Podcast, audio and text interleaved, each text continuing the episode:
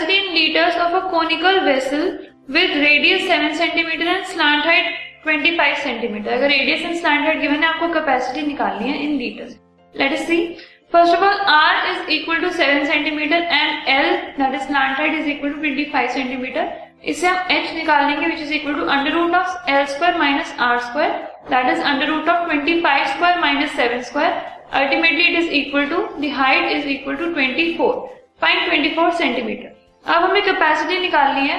Capacity of the conical vessel which is equal to one point three pi r square h that is 22 two by seven into seven into seven into twenty four which is ultimately equal to one two three two centimetre cube ultimately litres में अगर हम convert करेंगे it is one point two three two litres this podcast is brought you by Hub Hopper and Shiksha Abhiyan अगर आपको ये podcast पसंद आया तो प्लीज़ लाइक शेयर और सब्सक्राइब करें और वीडियो क्लासेस के लिए शिक्षा अभियान के यूट्यूब चैनल पर जाएँ।